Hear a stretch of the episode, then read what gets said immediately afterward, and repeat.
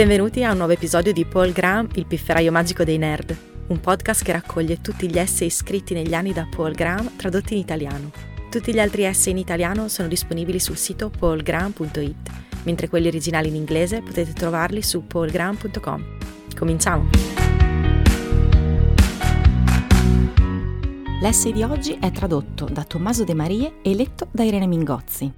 Il titolo originale è Two Kinds of Judgment ed è stato scritto da Paul Graham nell'aprile del 2007. La versione italiana si intitola Due tipi di giudizio. Le persone possono giudicarvi in due modi diversi. Ci sono casi in cui giudicare correttamente è l'obiettivo finale, ma c'è un secondo tipo di giudizio, molto più comune, in cui non è così. È facile immaginare che tutti i giudizi che riceviamo siano del primo tipo, ma è probabile che saremmo più felici se ci rendessimo conto di quali lo sono e di quali non lo sono. Il primo tipo di giudizio, quello in cui il giudizio è l'obiettivo finale, comprende i casi processuali, i voti in classe e la maggior parte dei concorsi. Questi giudizi possono ovviamente essere sbagliati, ma poiché l'obiettivo è quello di giudicarvi correttamente, di solito esiste una sorta di procedura di appello. Se si ritiene di essere stati giudicati male, si può protestare per il trattamento ingiusto ricevuto. Quasi tutti i giudizi che si danno sui bambini sono di questo tipo. Per questo motivo ci abituiamo sin da piccoli a pensare che tutti i giudizi lo siano. Ma in realtà esiste una seconda classe di giudizi, molto più ampia, in cui giudicare è solo un mezzo per ottenere qualcos'altro. Considerate per esempio gli esami di ammissione all'università, le decisioni di assunzione o di investimento e naturalmente i giudizi a sfondo romantico. Questo tipo di giudizio non è davvero un giudizio obiettivo su di voi, Mettetevi nei panni di chi seleziona i giocatori per una nazionale. Supponiamo per semplicità che si tratti di uno sport senza posizioni e che in totale si debbano selezionare 20 giocatori. Ci saranno alcuni giocatori eccezionali che selezionerete facilmente e molti altri giocatori di basso livello che chiaramente non dovrebbero mai entrare nella squadra. L'unico momento in cui il vostro giudizio fa la differenza è nei casi sospesi tra questi due estremi. Supponiamo di sbagliare e di sottovalutare il ventesimo miglior giocatore escludendolo dalla squadra e che il suo posto venga preso dal ventunesimo migliore. Avete comunque scelto un'ottima formazione. Se i giocatori hanno la solita distribuzione di abilità, il ventunesimo miglior giocatore sarà solo leggermente peggiore del ventesimo migliore. Infatti è probabile che la differenza tra i due sia inferiore dell'errore di misura. In questo caso il ventesimo miglior giocatore potrebbe sentirsi sottovalutato ma il vostro obiettivo non era quello di stimare esattamente le capacità delle persone. Si trattava invece di scegliere la squadra e se la differenza tra il ventesimo e il ventunesimo miglior giocatore è inferiore all'errore di misurazione, l'obiettivo è stato raggiunto in modo ottimale. Descrivere questo tipo di errore di valutazione come ingiusto è una falsa analogia.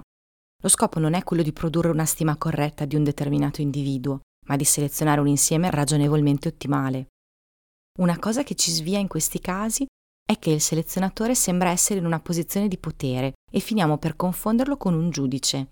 Se si considera chi ci giudica come un cliente anziché come un giudice, l'aspettativa di equità viene meno.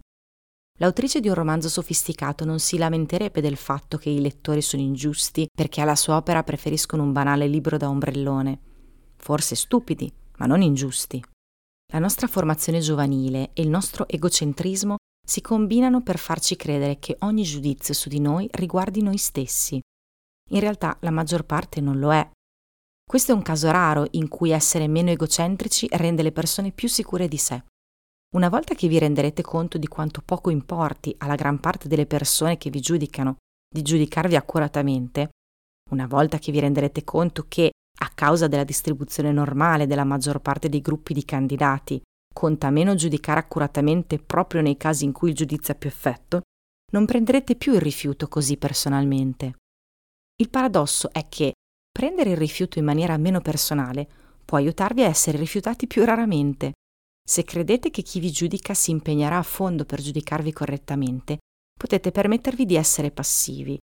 Ma più vi rendete conto che la maggior parte dei giudizi è influenzata da fattori casuali ed esterni, che la maggior parte delle persone che vi giudicano sono più simili a un lettore pigro e distratto piuttosto che a un magistrato saggio e perspicace, più vi renderete conto che avete la possibilità di influenzarne il risultato. Un buon modo per applicare questo principio è nelle domande di ammissione all'università.